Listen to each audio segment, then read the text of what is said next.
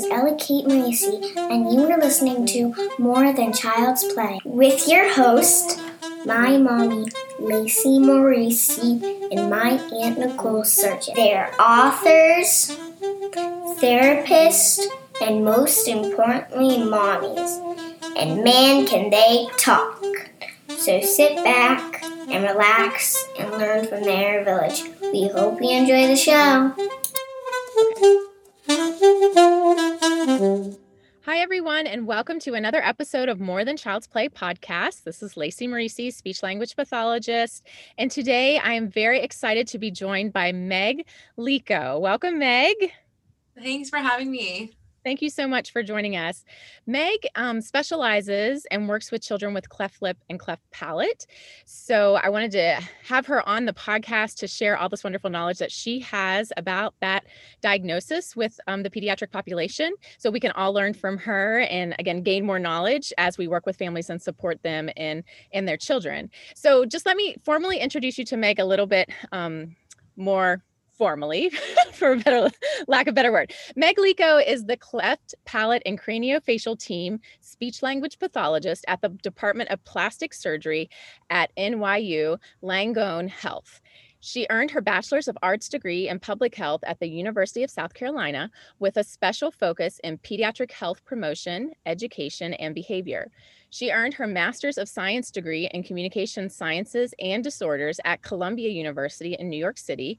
And it was there that Meg developed a specialized interest in working with the cleft palate and craniofacial population. Meg completed her clinical fellowship at the Children's Hospital in outpatient pediatrics and developed a rich experience working with children, including, but not limited to, those diagnosed with cleft palate, craniofacial disorders, cerebral palsy, Down syndrome, autism, and seizure disorders. In her free time, Meg also enjoys working as a speech research consultant for the nonprofit Smile Train. So again, I wanted to invite Meg on because again, she has this niche, this specialized interest in this area um, of diagnosis of children with cleft lip and cleft palate and craniofacial, um, you know, diagnoses and so I just knew she was going to be a wealth of knowledge to help all of us that serve children in the EI population or serve children in the school population or in private practices to just gain more insight, to understand this diagnosis better, to understand this diagnosis better and how it impacts these children in their development, to support their families better in learning and understanding the diagnosis and then down the road advocating for their children should they need to. I was just sharing with Meg before we started recording that I have worked as an EI SLP um, for 16 years. And right now I do have a kiddo on my caseload with cleft lip, cleft palate. However, I think she's only the second kid in 16 years of working in EI that I've had on my caseload with this diagnosis it's my you know it's my professional obligation it's my ethical responsibility to understand this diagnosis as her slp as any child slp with this diagnosis but because i see it so rarely I need refreshers. You know, when I get a kid on my caseload with this diagnosis, I need a refresher. I need to remember what it means. I need to understand what it, you know, what it can, what implications there are down the road for that child with their development as they grow and change. And, you know, and to work with the family to, I have to first understand before I can help them understand. So I think all of us working with children, um, whether you're a speech language pathologist, a developmental specialist, a PT and OT that works with children, just understanding what this diagnosis means for these kids to support them, but also then to support their family.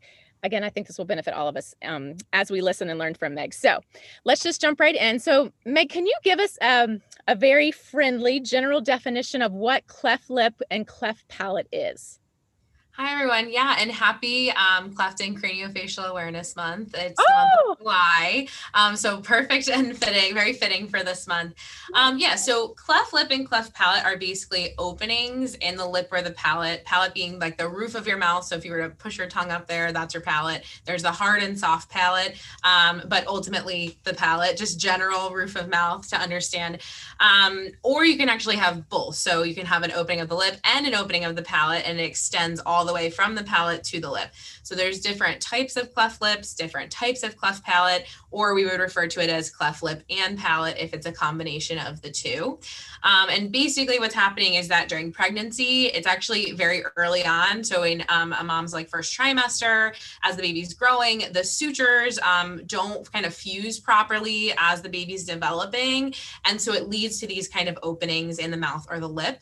Um, and the, again, that's all in the first trimester during pregnancy. That's when everything kind of fuses during the time frame. And a lot of um, people don't think it's very common, but actually, it's pretty common. It's one of the most common birth defects um, that are found at del- either at delivery or even um, prenatally, which we can talk about a little later.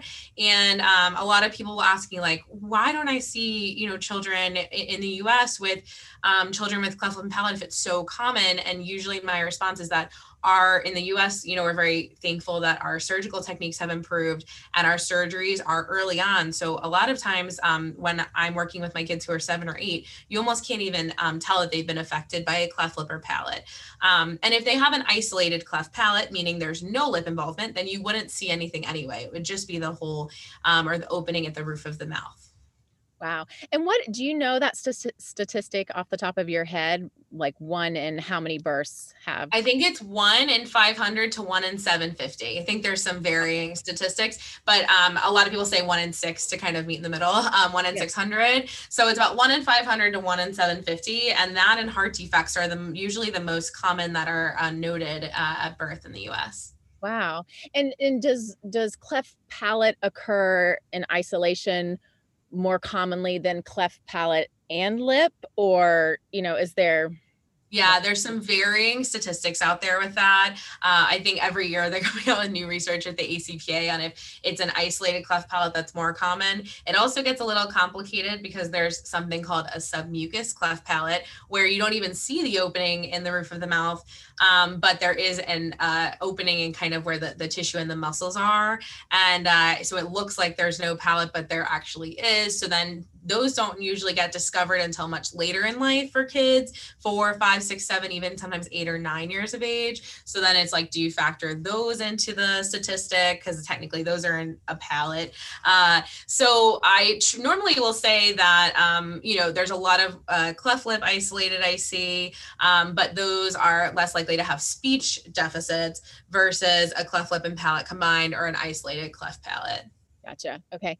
And when does this get diagnosed? You mentioned something prenatally there. So it's not something that has to be seen after the child is born to be diagnosed.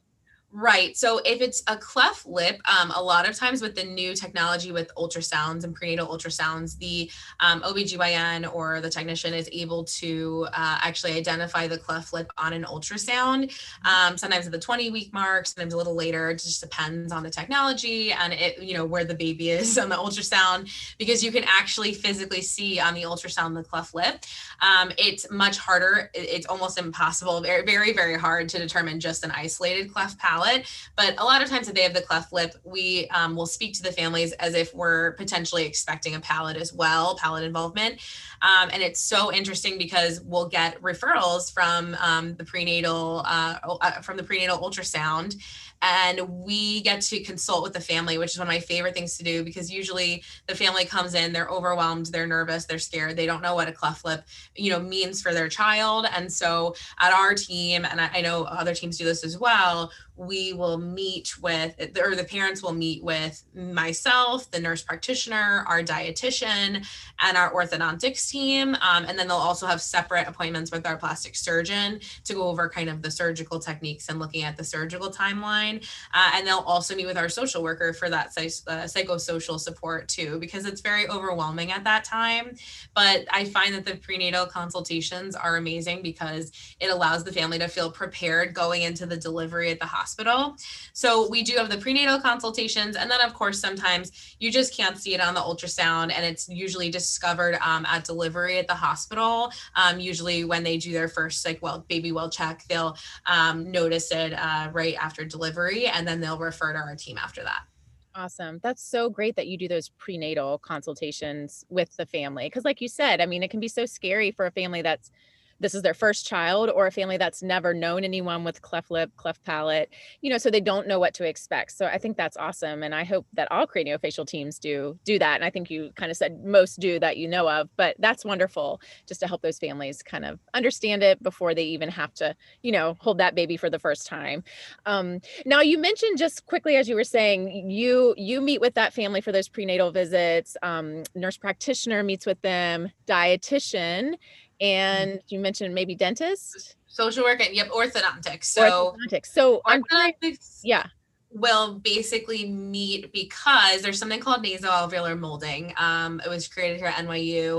Um, and there's also nasal stenting, which is um, kind of a different version of it, basically to help the tissue so when a baby's born the the skin and the tissue is very plastic meaning that we can kind of mold it and shape it as we want. And so um, if there's a lip involvement or maybe to the gap um, or the opening extends up through the nose up to the nostril and we want the nose to look more symmetrical our surgeon and orthodontic team uh, teams work together to do something called nasoalveolar molding which basically helps the child, um, you know, close the gap as much as possible prior to surgery so that when the surgeon goes in to do the surgery, uh, it's easier. It's not as large of a gap or it's a more symmetrical gap. Um, and so it, it's kind of um, hard because you have to start that NAM process very early, like basically almost right after the baby's born up until that three month mark when the child would usually be getting the lip surgery. And um, it's not offered everywhere. It is a very intensive program. So not all of our families choose to do it, but it's wonderful. It has some, um, it's been proven in the research to have some great effects in terms of aesthetic um, outcomes. And, um, and, you know, I think it's a great option. And so we do have to counsel the families on that pretty early on so that they know what needs to be done, how often they need to be coming into our center for between zero months and three months. Right. And that that whole process there, like you mentioned quickly, um, is probably the reason why some of us don't even know kids have had cleft lip, you know, or cleft palate Absolutely. because you know when you start early and yeah, get that surgery early and get it taken care of. That's wonderful. Good. Okay. So we talked about statistically how many kids are born every year with cleft lip and palate. Um, now so I know sometimes cleft lip palate can be associated with syndromes, and I know there's lots of syndromes out there, so we can't talk about all of them. But just what are some of those syndromes that you most commonly see cleft lip palate associated with? Yeah, so I think um, one of the biggest ones that many people might know about is called Pierre-Robin sequence. Um, sometimes people don't like to refer to it as a syndrome versus a sequence because it's more of a collection of, um, you know, facial um, differences that kind of co-occur at the same time. So uh, Pierre-Robin usually has to do with a very small jaw um, and also a cleft palate. So if you have those two things, um, there's also some other um, facial features that come along with it, but those are the kind of the two big markers. And the smaller jaw can usually lead to some airway issues as well. Um, if the jaw is set so far back that the, the child might have difficulty um, breathing, you know, when they're born or maybe a little later, and they might even need, um, you know, an additional surgery to help open up that airway. So I work with a lot of children with Pierre-Robin. And if you think about from a speech perspective too, if your, you know, jaw is set back further, your mouth is smaller and things aren't aligned, you know, that's going to affect your speech as well. So I see a lot of children with um, Pierre-Robin. Um, another common one is, uh, it has a few names, uh, but I refer to it as 22q11.2 deletion syndrome. Um, we're learning more and more about that one every day. And that one um, sometimes has a higher prevalence of a submucous cleft palate versus a regular, but you can have either or, um, or you can just have what's called VPI, which I can kind of talk a little bit more about later, where you don't have a open palate, but you still have difficulty um, closing off the nasal cavity during speech. And that can be accompanied, 22Q has a lot of other, um, you know, symptoms. Sometimes um, the child can have some behavioral or learning disabilities, um, psychiatric issues. And again, that's not every child, but, you know, they're at increased risk for all of that. Um, they can have low muscle tone, things like that. Um, and then I also work with a lot of craniofacial syndromes that sometimes will have a cleft palate and sometimes won't. Um, so Crouzon syndrome, Treacher Collins. I don't know if you've ever heard of the book Wonder um, or seen the movie Wonder, which is amazing, but that child has Treacher Collins, or it's based on a child with Treacher Collins. And um, a lot of those children can also have a cleft kind of co-occurring. Okay. Okay, so baby is born baby is diagnosed with cleft palate, cleft lip, or cleft lip and palate, what does this mean? You know when when newborns come out really their job is to eat and dirty their diaper right? So those are like the two major functions and sleep. Sorry i forgot sleep. But uh, you know naturally if there's a hole in the roof of your mouth or if you your lips can't close all the way because you have a hole you know in your lip that's going to cause problems with feeding so talk to us about that what what the implications are for children with cleft lip palate with feeding yeah. So some children, if they have a unilateral cleft lip, meaning it's just on one side of their lip um, and it's not both sides, um, some children can feed absolutely fine and some babies can feed fine. Um, a lot of parents, this is a large source of anxiety for them. And so it's a lot of the dietitian, the nurse practitioner, and myself kind of giving them the supports that early on. Um, and usually they're potentially coming in for the NAM appointments anyway with our orthodontics. So we can always check in then and, and kind of bounce ideas off of, um, off like with each other or, you know, with the parents in the room if they're having any, you know, concerns. Um, a lot of people think that a baby has to go into the NICU right away if there's a palate or a lip involvement. And that's actually not the case. I actually learned that from our awesome nurse practitioner who um, helps on the inpatient side as well. Right when they're born, she'll go um, see them in the in our delivery um, area in our delivery department. And so um, sometimes they can be discharged from the hospital um, at, at, a regular time. They don't need an extended stay in the NICU. Certainly, if there's something like Pierre-Robin where they're having airway issues or something like that, of course, there are, we always have children that have to stay in the NICU like any other population. Um, but if it's just a cleft lip, um, you know, obviously, yes, it's harder to create that seal around the nipple, but usually we can position the nipple, um, whether it's breastfeeding or bottle feeding, to the side um, of the, the non cleft side so if it's just a one-sided cleft lip, then or unilateral cleft lip as we would call it, then we can try and work on that. Um, but even then, some parents still feel like um, you know breastfeeding is too difficult. And so we do encourage bottle feeding if the parent is you know willing and open to do that. And we actually have specialty bottles that we can provide that were created specifically for um, cleft palate. And um, some are even you know kind of used on a broader sense for like other children for example children with cerebral palsy things like that. Um, when the palate's involved that's when it gets a little bit harder and the reason, and I'm sure all the SLPs out there are totally going to resonate with what I'm saying. Um, when you have an open hole in the palate, it doesn't allow the baby to compress the nipple with the tongue. And with a cleft lip, you can absolutely do that because your palate is still intact, right? Um, and it, doesn't allow the baby to create that ne- negative pressure or that suction that you need in your mouth for that, what we refer to as the suck, swallow, breathe ratio that you need when you're a baby um, to feed and get the ounces that you need. Um, and so sometimes the baby can get tired out, um, fatigued, or feeds can take longer than we want. Like if a feed's taking like 45 minutes to an hour, we're like, whoa. Um, so, you know, we want to encourage the suck, swallow, breathe pattern. So we have certain strategies we'll give the parents. So if the cleft is also kind of on one side of the palate, we'll try to encourage them to move to the other side. Um, we usually do encourage bottle feeds if it's a large palate um, or a large opening. And we also have, um, you know, different feeding positioning strategies for them versus what you, you know, might do for a child without a cleft palate um, to help them with the pressure. Um, we talk about the bottles during the prenatal consultation, which is really big. And we find that every baby has a different preference for different bottles. Um, my personal favorite is the Dr. Brown's specialty or special needs um, feeder bottle. Um, that one's awesome. And I found that that one works. And they have different nipple sizes that control the flow rate. So you can move up as the baby gets stronger and stronger with their feeding you can increase the flow rate which i kind of like on the same bottle. Mm-hmm. um, so that the parents don't have to go buy a trillion different bottles.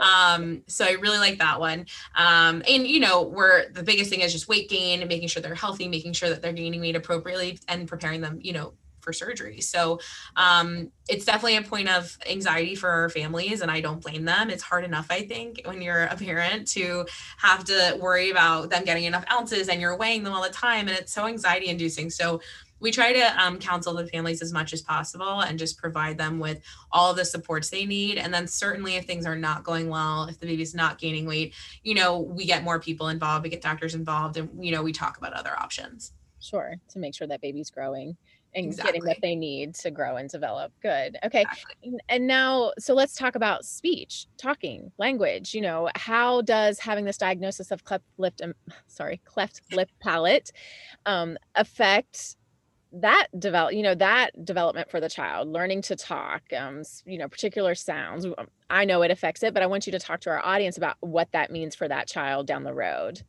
yeah absolutely so i think the biggest thing when you're starting out when they're first born is i start to talk to them about babbling. So that's my first piece um, reason being, when, you know, as SLPs, we usually kind of put the parameters six to nine months if the child is, uh, you know, developing um, with babbling appropriately compared to same age peers. Usually six to nine months is our kind of window.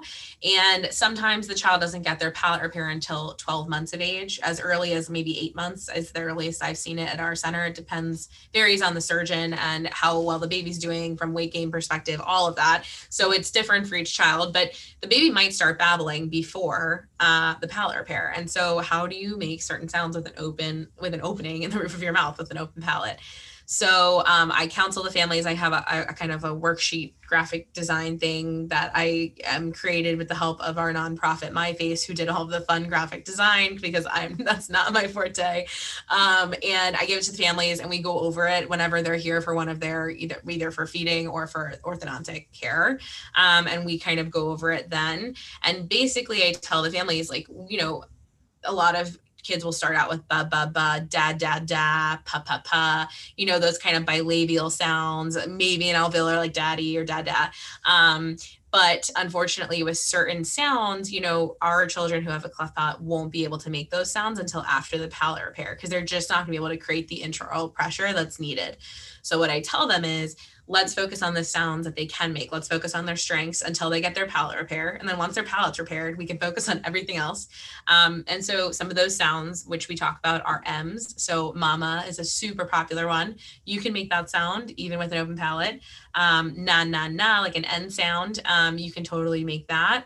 Um, the W, like wah, wah, or yeah, yeah, yeah. Um, any of those, you, it's hard for babies to make an L at that age, but we, I, have seen it. So, which is crazy because um, these these kids have different strengths. So, um, so they'll make these sounds, and that's what I normally focus on first. So that's the first step. right. That's our first All thing.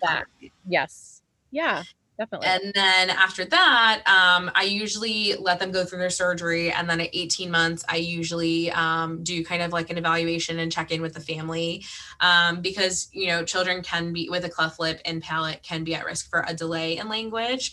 Um, you know, just generally, usually it's mild um, unless there's kind of a, you know, a genetic syndrome maybe associated. But certainly I don't want to miss anything. And I want them to be able to take advantage of early intervention uh, while we have the opportunity. Um, and so I kind of go through all of that and we talk through that. And I also am listening to their speech, but obviously at that age, at 18 months, it's very early on. So I'm not really uh, looking too much at the palatal function, but I'm kind of keeping it in the back of my mind to, to kind of um, know for when they're like three, four, five. Um, and I think the latest statistic is that about 50, a little over half of kids um, who have a cleft palate will need uh, speech therapy. But a lot of them, actually, interestingly enough, with um, you know speech therapy can uh, develop normal speech sound production by around age five so my biggest thing is get them in early and often and let's get it done and then by the time that they're going into first grade maybe we don't have to keep working on speech. Um, so that's the other big thing is just that advocate advocating piece and i know we're going to talk about that later but you know um, kind of staying on track from 18 months until five years of age and do working with awesome ei um, specialists and ei slps um, that i will like coordinate with because i'm not able to see every single kid on my caseload and they come from miles and miles away. Um, so, you know, it's not feasible for the families to come in and see me all the time. So we definitely do that as well. And, and we kind of talk through the phonemes is a really big thing. Like I was saying earlier with what phonemes can be made, which ones are difficult and things like that. Yeah. Just explaining that to parents because, you know, the greater the greater population doesn't realize you know how we produce sounds in isolation how we combine all those sounds into words and what that means when your articulators aren't able to function eh, as they typically should right? So like you mentioned the the p the b the the M, well, M we hear usually early, but P and B especially, those sounds require us to stop the airflow to build up that intraoral pressure and then release the sound. So if you slow yourself down and do that, you realize, oh, if I had a hole in the roof of my mouth, or if I had a hole in my cheek or a hole anywhere, yeah.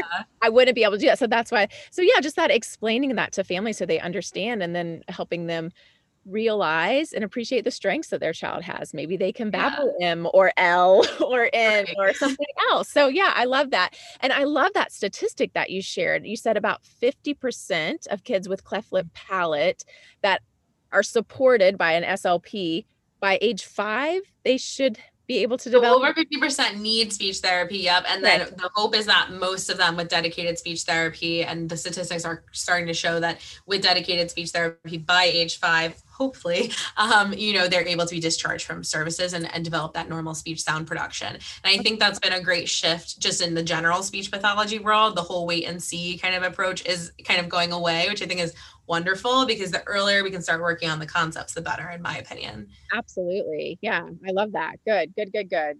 Yes. Yeah, EISLPs, your job matters. like, absolutely. EISLPs are mm, so crucial. I think I talked to like two or three EISLPs a week. And I just like, I'm like, what, how's it going? Well, like, what are you thinking? And I get their insights and I learn as much from them as they learn from me. And then they want to know like about the structural sides of it, which is kind of my piece going forward. Um, and, and we kind of collaborate, which is really fun. And um, I've met a lot of great people that way. And EISLPs are way more creative than I am. So I uh, fully support you guys. Yeah. Um, and then once they go into the school age years, usually these are the more persistent cases, um, there's certain errors that are actually not seen in the general population that can kind of persist. And those are the ones that are difficult to um, kind of undo or unlearn for the child. So things such as glottal stops. So as we talked about earlier, to use the P and B example, if the child's trying to make the P and B with an open palate, it's either going to escape up through the nose um, because there's literally an open hole, or um, they're going to find another way to try and make that sound that'll sound close to it, but not quite right. And so they'll make it down here at the level of their vocal folds a glottal stop, like an uh, uh, uh sound instead of pa, pa, pa. Or they'll make what's called a pharyngeal fricative, which is back here for certain sounds. Uh, common with the S sound. Um, when you can't have that continuous airflow, they'll usually do a pharyngeal fricative or they'll push it out of the nose. So they'll say, I know that might be hard to hear on the podcast, but essentially the air is escaping through the nose um, and they're pushing it out through the nose because they are trying to find any way to create that pressure that they can. So if you think about it, the child's actually smart in the sense that they're trying to find any kind of way to make it and they just physically can't. So then later on, it's really hard to undo some of these errors, these glottal stops, these pharyngeal fricatives that aren't common in the rest of the population. Like the GFTA, the Goldman-Fristoe does not have, you know, coding symbols for pharyngeal fricatives as far as I'm aware. So, um, you know, we have to really work on those. And that's when I kind of come into play and EISLPs who are looking to learn more about um, cleft palate, I can either talk with them about it or some programs also offer it. And many EISLPs are very knowledgeable about this stuff. So it just kind of depends on their comfort level and how much they want me involved. Right. I love that collaboration though. That's so critical for the care of the child, you know, just be able because again, this is your niche, right? This is your area of specialty. So the EISLP that's treating the child can lean on you, reach out to you for answers to specific questions you guys can share. And you said you even benefit from talking to other SLPs that are working with the children. So I, I love that. And I encourage everyone to always collaborate with other professionals in the same field, outside of your field all the time. Because I, I mean, in in my experience in working in EI and even my experience in the school system, I've learned so much from so many others. You know, when I've asked questions, when I've reached out, when I've collaborated, it's it benefits everyone and especially the family and children that we're serving. So, okay, so I want to you mentioned quickly earlier VPI. Yes. And I want you to talk a little bit, explain to us what that is and what it means, and then what can we do? Is there anything we can do to support that or improve it? Yes. So uh, VPI is known as velopharyngeal insufficiency. There's also some variations on the term. So velopharyngeal incompetency um, or inadequacy. I, you know, it, there's you know a plethora of different kind of ways you can phrase it but i like to refer to it as velopharyngeal insufficiency and this is basically when and um, this is i have to give a little shout out to my mentor who kind of taught me everything in grad school who has this amazing analogy basically um, the velum which is also known as the soft palate uh, is what moves up and down uh, in the kind of the back of your throat if you think about it to in what we would refer to as the nasopharynx to close off the nasal cavity for in English, all of our sounds except for M, N, and the NG sound, the ng sound.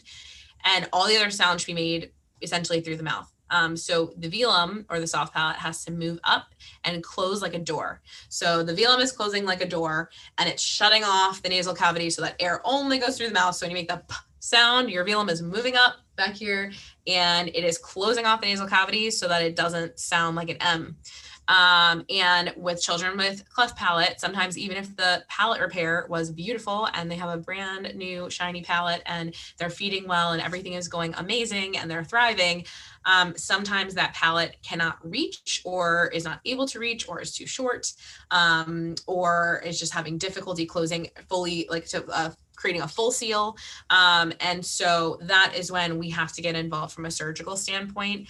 Uh, and there's, I, don't want to give certain like specifics like of incidents because it varies uh, by so many factors, whether there's genetics involved. So if there's genetic syndrome, um, whether the, where the repair was done, um, if the palate, um, sometimes the kid actually has, uh, great closure, but then it comes off like VPI because they're having to learn that kind of um, closure, which I can talk about a little later. So the rates kind of vary. Um, I would say maybe like a fourth to a fifth of patients that I see, just that's more of a subjective kind of clinical observation um, of children who have a cleft palate um, need VPI surgery. So you, you like what can be done um, if it's true VPI or if you're an SLP and you're in the school system and you're like, I have tried every speech therapy technique known to cleft palate speech and nothing is being done and the air is still coming out of the nose because that's what's going to happen. You're going to see all the air is going to come out of the nose um, and you're not going to be able to control it. You've done every speech therapy technique. You can refer to a team and we can do a nasoendoscopy, which is essentially this um, imaging that we do alongside our ENT and plastics um, work together. And we can actually look it's like a little camera. I call it the noodle with my kids. Um, we're working on like a fun video almost like child life specialist like so that the kids can feel comfortable getting this done because they're awake and they have to speak during it um, usually not done uh, until the age at least four. Four is the earliest, and even then it's very difficult just because the child's so young. Um, but earliest would be four for me personally. And um, we would put the camera out there, this little noodle that has a camera attached, and we would watch the velum and we would see if that door is closing or if there's an opening in that door, there's a leak in that door, um, or if there's not a correct seal. And if the door is not working properly, we consult with our plastic surgeons here and they come up with a surgical technique plan um, to kind of remediate that. Okay. So is there anything in speech therapy that we can do to to strengthen that that, you know, that soft palate, that that velum to get it to get better closure or is it something that just with talking will will strengthen if it's able to with time? Yeah, so good question. And there's a lot of confusion about this. I think um, they're doing some research studies on if like strengthening exercises for the velum will help. Um, you know, non speech oral motor exercises are not shown at all to help um, with VPI um, or any kind of cleft palate speech error. But um, a lot of times, what the biggest thing I think for speech therapists to know is what can be thought. A lot of people think that the child might have VPI, but in reality, it's actually um, a learned error. What I was saying with that kind of um, those other terms that sometimes people use when the child actually only has nasal air escape on certain sounds it's usually something that can actually be fixed in speech therapy. So that's the most interesting part. So if it's VPI, true VPI, usually you're seeing air escape, um, especially on the nasoendoscopy too. You'll see it on almost all sounds or all sounds, um, some form of a gap. But there's a lot of kids out there who a lot of my kids on my caseload for the S and Z sounds, or maybe those higher continuant, those harder continuant sounds like S and Z they can say pup, pup, pup, puppy, baby boy. They can say every high pressure sound known to man, except when it gets to the S and Z, the child will say, for let's say the word um, Sally, they might say Sally, and they're pushing it out on purpose through the nose without realizing it, which is one of those learned errors um, that we talked about earlier. The child's trying so hard to create the pressure. And a lot of times, immediately the thought is VPI surgery. And actually, when they come to me, and when you do the nasal endoscopy, I'm like, oh, this is actually what we call phoneme specific VPI. And that is the kind of VPI that you can treat as a speech therapist. So, um, and you would do that through a different, a number of different kind of um, strategies. I plug the nose and see have them feel it.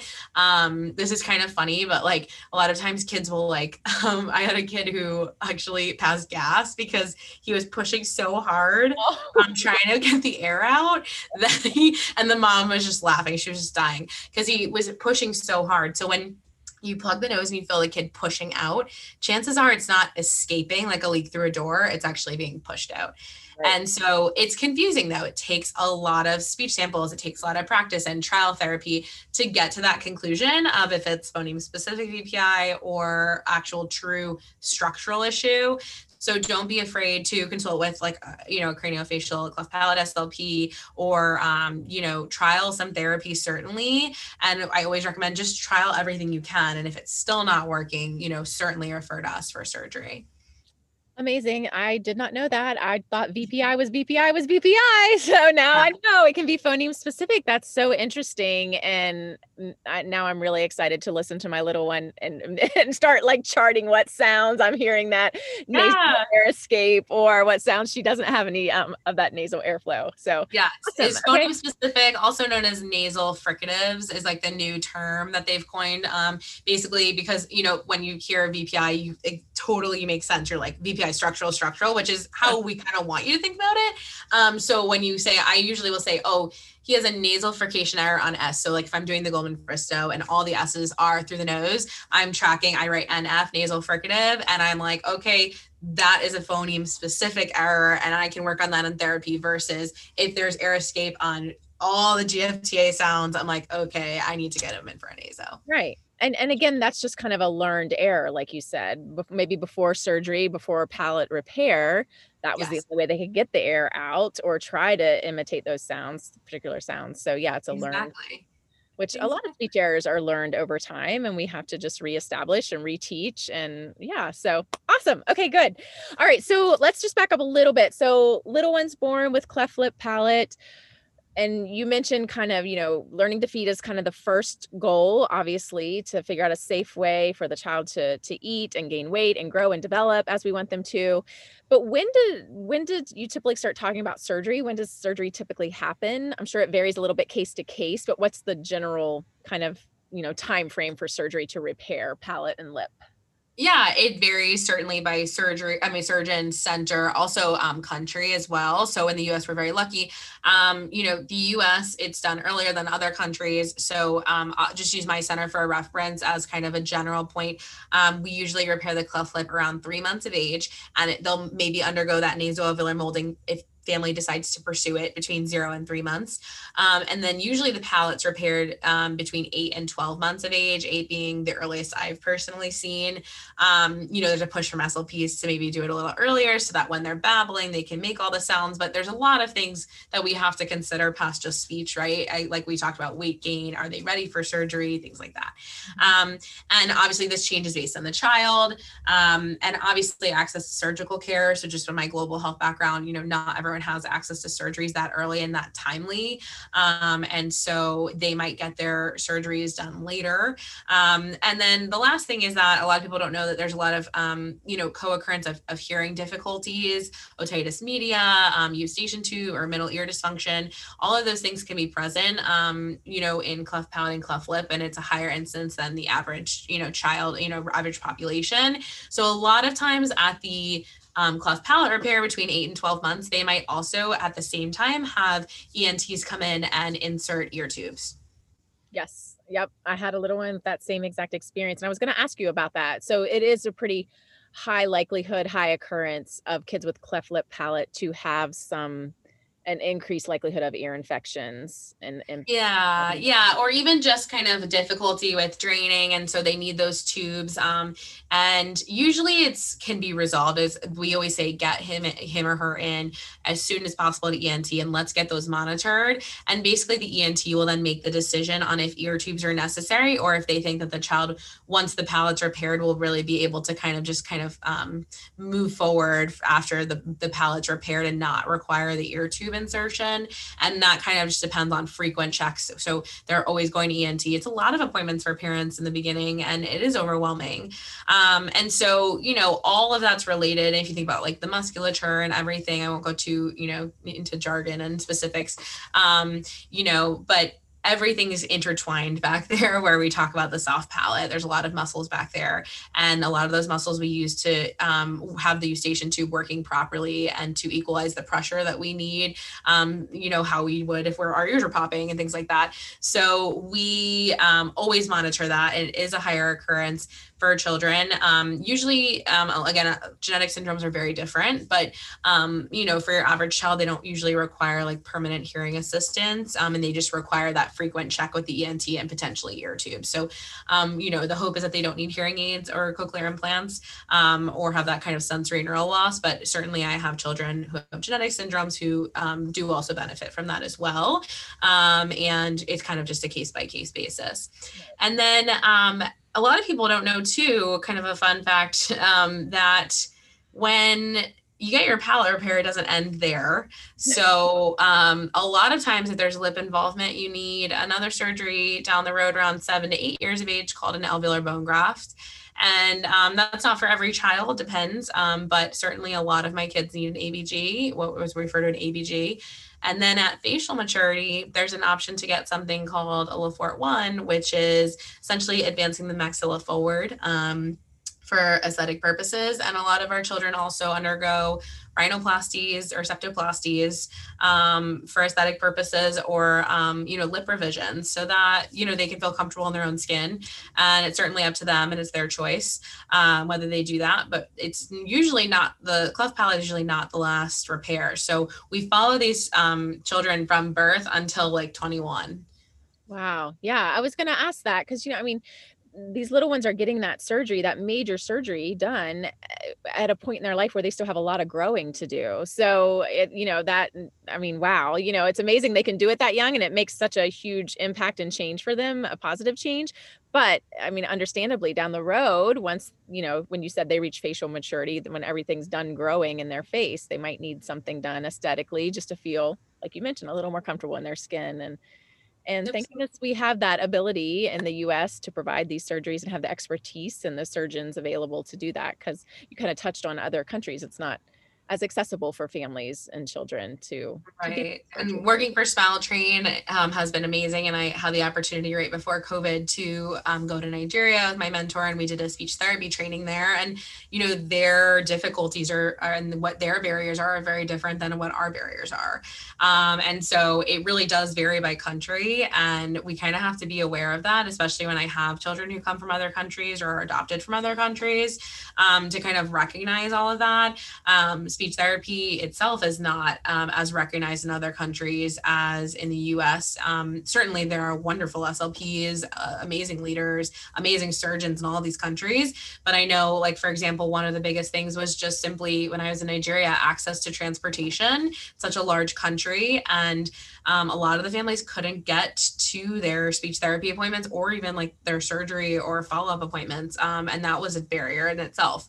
Um, and that's not on anybody. It's just you know something that it has to be addressed whereas here you know we're lucky to have you know uh, a social worker here who helps with transportation um, for those who can't afford it and you know we have public transportation you know we have a lot of options right. um, and so i learned a lot by kind of moving uh, you know there for you know a couple of weeks and doing that training and uh, it was really eye-opening I bet. Thank you for doing that. That's so wonderful to be able to have that opportunity, but then to have that outreach to help people in other countries that ha- are in different situations and to spread the awareness and to advocate and educate others. That's wonderful.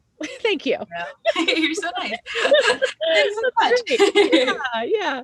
Okay, so we kind of have touched on this, but I would like for you to give us a nice bullet pointed summary as early intervention SLPs.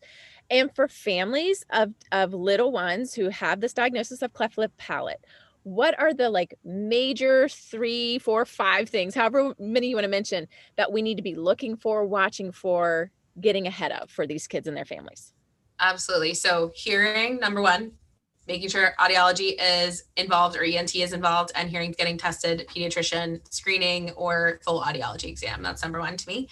Number two is looking at language development because I can't do anything about the speech uh, or even an EISLP can't do anything about the speech until we've got uh, our language up. So our um, if I'm noticing that the child is a little bit mildly delayed, not a big deal, but let's focus on that first. And then I like to personally fine tune the speech later, or you can even embed it in the language therapy. But you know, um, ideally, I want them to be prepared and be able to communicate their wants and needs and be prepared for um, communicating with parents and their parents and their friends. And so that to me is number two. Then number three is uh, for EI, you know, starting to look at those speech errors, um, starting to see uh, if there's any glottal stops, things like that, and certainly coordinating with um, other SLPs if you need to. Um, for parents, I would say the biggest thing is just advocating for EI services, trying to get the highest frequency you can um, if it's recommended to you. Um, and, you know, I know in New York State, and it's very different in every state, but um, actually in New York State, a cleft palate diagnosis automatically qualifies you for EI services, whether or not you meet the criteria, quote unquote, which I like normally the 25% delay. Um, you can, as a parent, advocate. And I don't know if that's the case for every state. I don't think it is, but looking into your EI um, kind of guidelines in your state and figuring out what you can do um, with the diagnosis you have. Um, and if you have really a lot more concerns, so if you know you're worried about some cognitive concerns or play skills, things like that, um, certainly I always recommend genetic testing if the parent's comfortable with it, because you can get a lot of answers and you can get some amazing support groups. Um, you know, if you find out that your child has, for example, 22q, you know, they have amazing foundations, also known as velocardiofacial syndrome. There's a trillion nonprofits that are so helpful, give you all the resources. So I would say if you're having some greater concerns um, past just maybe the speech, you know, certainly get genetic testing done and see if you can find some answers for your child and resources for yourself and your family. So those are my big, those are my big bullet points for EI, I would say. Awesome. Okay. Thank you. That makes it nice and clean and packaged. Easier for us to tackle as we head out to treating um, these children and their families. Okay. And so now let's just talk quickly about okay, so we've got the little one through early intervention. So now they're three. And that's usually the time that, you know, the team, the EI team will help them transition into the services provided by the schools, the public school system, or help them even transition into private services if that's what the family prefers or is looking for. So, as the parent kind of navigates that next step with their child after EI, after early intervention, what's your recommendation for the family? What do they need to be looking for, advocating for for their child to get the, the most and the best help that that's out there for their kid? Yeah, I think the biggest thing I tell families, and it really does depend on their errors as well, because if they have a lot of my kids also have standard developmental errors, like a lot of them have an like a, an incidental lisp or anything like that. And you know those are things that we um i feel comfortable kind of just saying you know if it's just this and we've gotten rid of our glottal stops and there's no vpi and you know all of this then you know i kind of leave it up to the school system and the family. Um, but if it's certainly a more involved case the biggest thing is making sure that the um, SLP you're working with is, you know, giving you, I'm very big on home carryover and homework. So giving them homework to practice. Um, and also, if they're willing to collaborate with me, that's awesome. But uh, certainly, I know there's no time of the day for anything. So it's really hard to collaborate. But even just quick emails back and forth is really helpful, I think. And it puts the family's mind at ease that I know how they're doing in school. And um, the SLP at school is able to know what the surgical timeline looks like like I'm usually kind of the liaison for their care, um, so long as obviously parents sign like a HIPAA form. So I say, um, you know, find an SLP you like that gives you, you know, the carryover you need and the kind of the practice you need because these errors are really hard to work on just in school alone. You really got to um, kind of loop the parents in. And if the parents are willing to do it, I always ask the parents to request homework, request things, because um, I find that the progress is so much quicker when the parents get involved and try and work on it at home. Um, and I also say, like during IEP meetings, you know, um, we've written letters. So certainly parents can request letters from our craniofacial team that just kind of detail the actual diagnosis. So just going off of the 22q11.2 deletion syndrome um, example, um, you know, I just wrote a letter for a child and there's a whole guideline that was created by craniofacial SLPs for school SLPs because it's really hard. Like you said, it's so niche. I like we were talking about earlier before we started the podcast, like if somebody tried to come to me about a stuttering case and said we need xyz and i don't really i work with maybe one case a year or one case every two years with stuttering. I'm you know looking for at least me i'm looking for resources. So we don't mind providing those. And so you know um, parents have certainly asked us just for you know research articles or anything like that um, you know to kind of help uh, make it more collaborative and make it easier for the parents to know what's going on understand what's going on and for the uh, kid to get the best services. Um, but ultimately the school slps are awesome. They're always communicative and um, i'm very thankful for that. I think that's the biggest thing is just always collaborating. Yeah and encouraging that collaboration between your kids therapist you know bringing it up mentioning it um, and then also in in previous podcasts um, i think it was maybe one that i did with laura smith about a, a, childhood apraxia speech and maybe the one with amy graham but we talked about and probably carrie ebert anyway i've talked to, to a lot of people about this but again i want to take the opportunity for parents and families that are listening I want you to feel empowered to ask questions. You know, if you're seeking out help for your child, don't be afraid to ask that therapist what's your experience in working with children with cleft lip palate? How many, you know, how many cases like this do you see a year? Are you comfortable seeing my child and do you feel confident in treating them? Because you want to make sure you're getting the best for your child and and those are 100% okay questions to ask. And it allows that therapist then to be honest with you and say, look, I don't have the experience you're looking for, but I can help you find somebody who does. You know, so again, parents, Absolutely. don't be afraid to to advocate for your kiddo. You are the expert on your kid. Sure, we're the speech therapist. You know, that speech is our area of expertise, but we don't know your child like you know your child.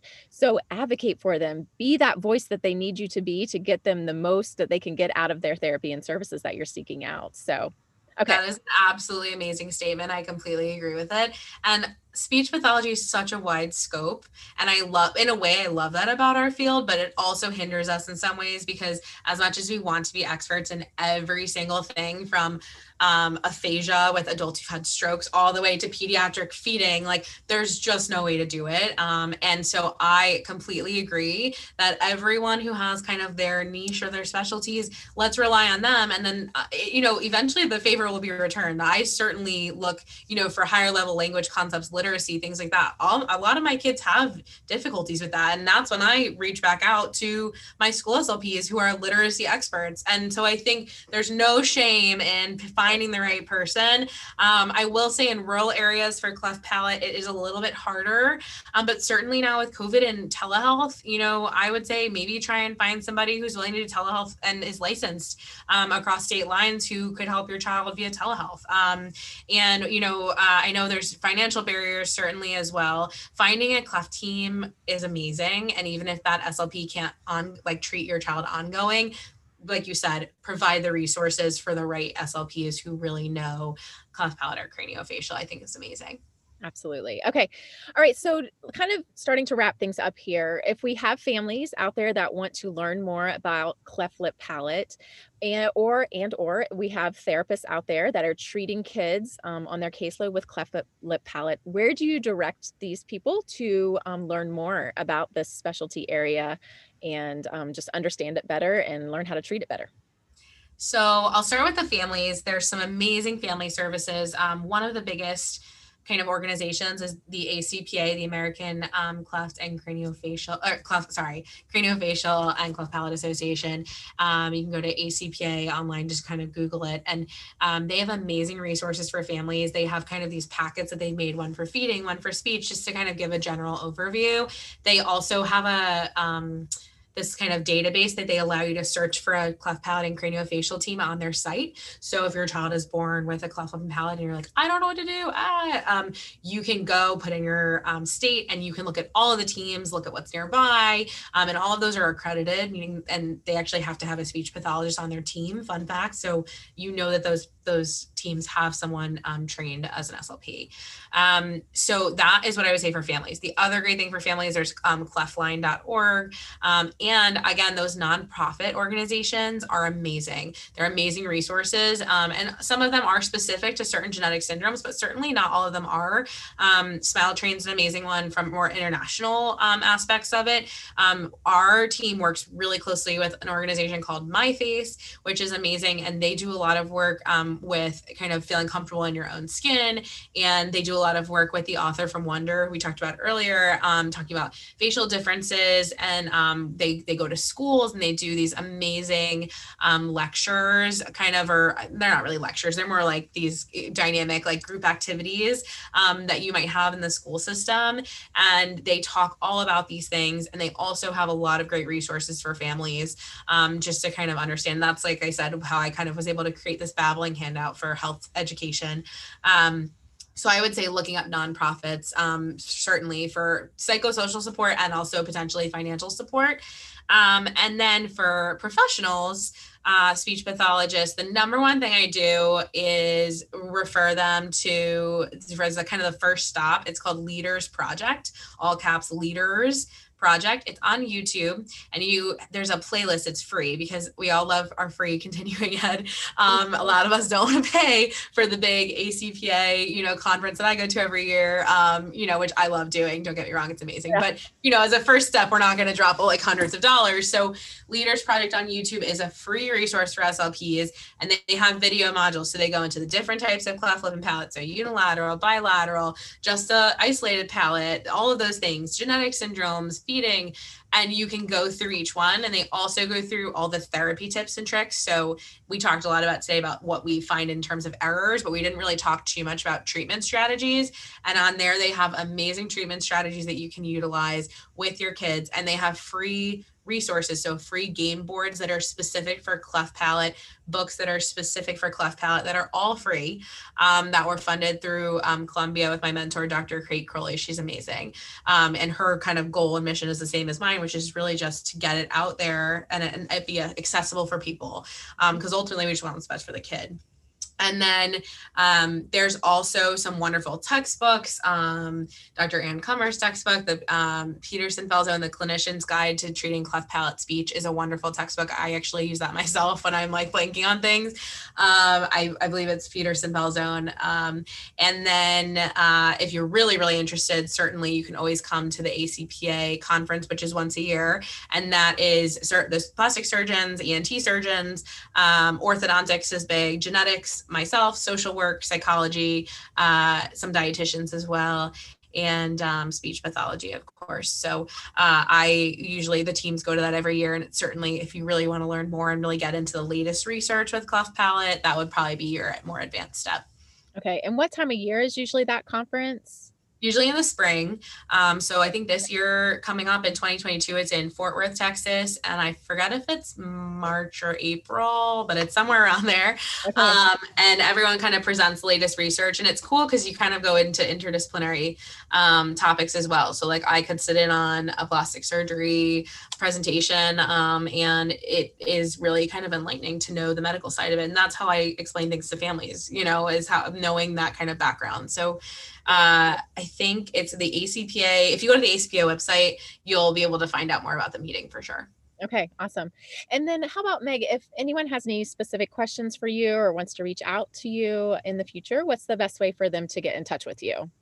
So the best way to communicate honestly is through my professional Instagram page because um, I check that pretty regularly and it's just easier. You know, I have so many patient emails all the time and things get lost. So I want to make sure that I'm kind of separating the two. And I love, love, love. I've had SLPs just direct message me on my Instagram handle and ask me for advice. Certainly, I can't give specific patient advice, um, but I can provide resources or referrals. Like if you're looking for someone in the area or um, if you're interested in coming in to see us, um, certainly, you know, reach out. My Instagram handle is at the T H E craniofacial. So C R A N I O facial, F A C I A L.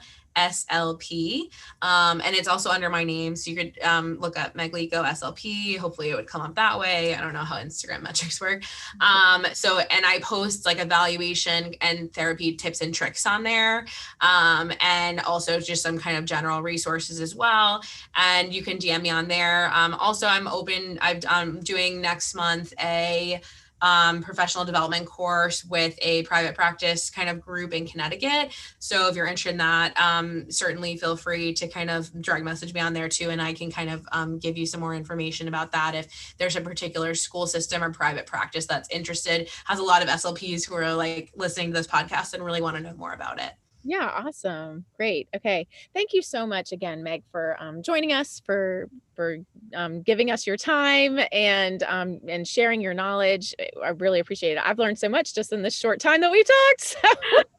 So, I'm not, that's the goal.